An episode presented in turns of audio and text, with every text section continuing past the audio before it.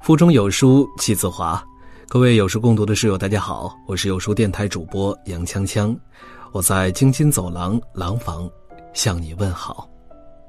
今天为你分享的文章来自于有书海绵，改变自己是神，改变别人是神经病。在这个世界上有两难，一是改变别人，二是改变自己，人们却偏偏容易犯难，不自觉的改变别人。亦或是不得法的改变自己。马云曾在浙商大会上说：“你连你妈都改变不了。”想想也的确如此，没有人能改变另一个人，除非他自己想改变。还记得那个女人吗？因为丈夫一直往她养的兰花盆里弹烟灰、扔烟头，多次劝阻后，丈夫也没有任何改变，她只好选择离婚。我一直清楚的记得，他对孩子说的一句话：“希望你能够理解妈妈，一辈子太长了。”是啊，可能就是这么长的一辈子，我们都无法轻易改变一个人。这让我不由得想起了我那传奇的远房大伯。大伯有一个癖好，在我们那儿叫喝大酒，不是对影成三人的月下小酌。而是每天都要喝得酩酊大醉、神志不清。不夸张的说，大伯和伯母因为这件事儿，每天都会吵上几个回合，闹得家里鸡飞狗跳。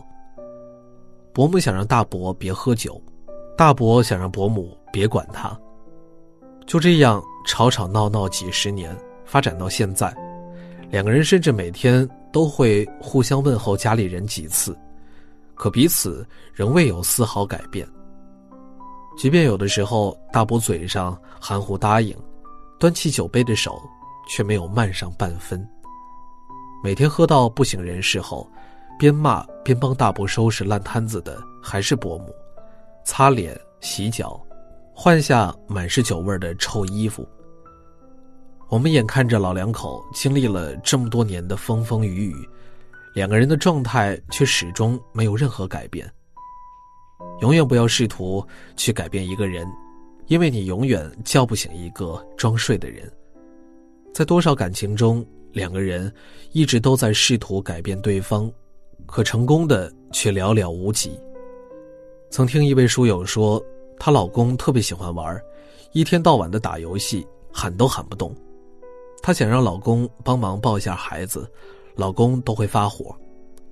不过，游戏结束之后，老公总会抱着她，一脸真诚的说：“刚才对不起嘛，我会改的，相信我。”她真的信了，忘了一切委屈，满心欢喜的等着对方变好。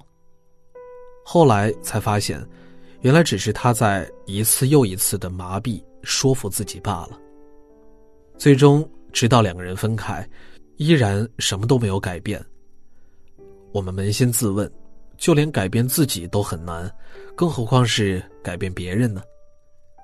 两口子因为一件小事儿大动干戈，是希望对方能够有所改变，可实际上，只是转移了对方的注意力，消耗双方的心力而已。改变别人，对于改变者和被改变者双方，都是白白的折磨。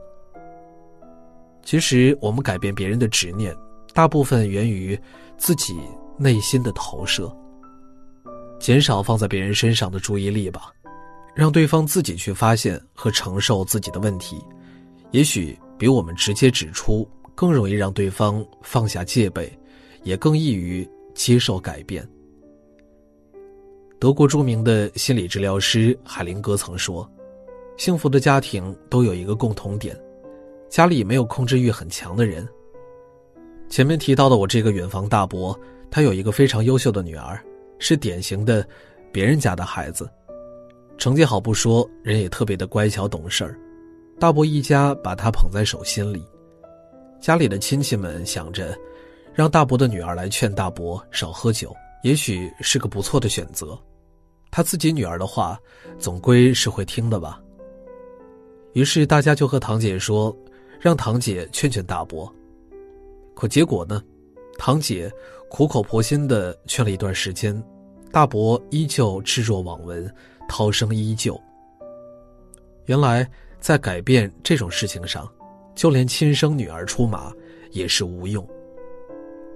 堂姐根本没法改变大伯，同样力的作用是相互的，大伯也没法改变自己的女儿。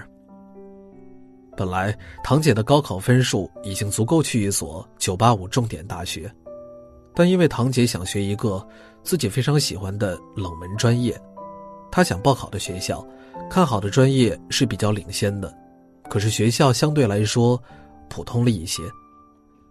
大伯和伯母不懂这些，两个人统一战线，一通混合双打，最后仍无济于事。假意妥协之后。堂姐在最后关头，又偷偷改回了自己理想的志愿。管得了一时，却管不了一世。越是亲密关系中，我们越是需要有清晰的界限感。曾看过这样一则新闻：一位长相好、收入高的二十七岁女子，因为父母觉得她嫁不出去很丢脸，不仅各种催婚，还疯狂的安排相亲。最可怕的是。但凡相亲失败，父母就会大骂，还会说一些“三十岁之前嫁不出去，他们就不活了”之类的话。因为无法承受父母催婚的压力，女子跳楼自杀了。死前，她留下遗书：“你们安排冥婚吧，我再也不会反抗了。”多么可悲的结局，多么可惜的生命。生命中之所以存在冲突。很多时候，就是因为我们总想改变别人，总想让别人按照我们的想法行事。但别人不是自己，那些一开始就不同意你观点的人，就算你解释的再多，也不可能改变他们。就拿许多喜欢买保健品或是理财产品的父母来说，即便警察和银行的人就在旁边，告诉他们这都是骗人的。他们中的绝大多数也仍会照买不误。人是感性动物，靠讲道理是没用的，即便你讲的是真理。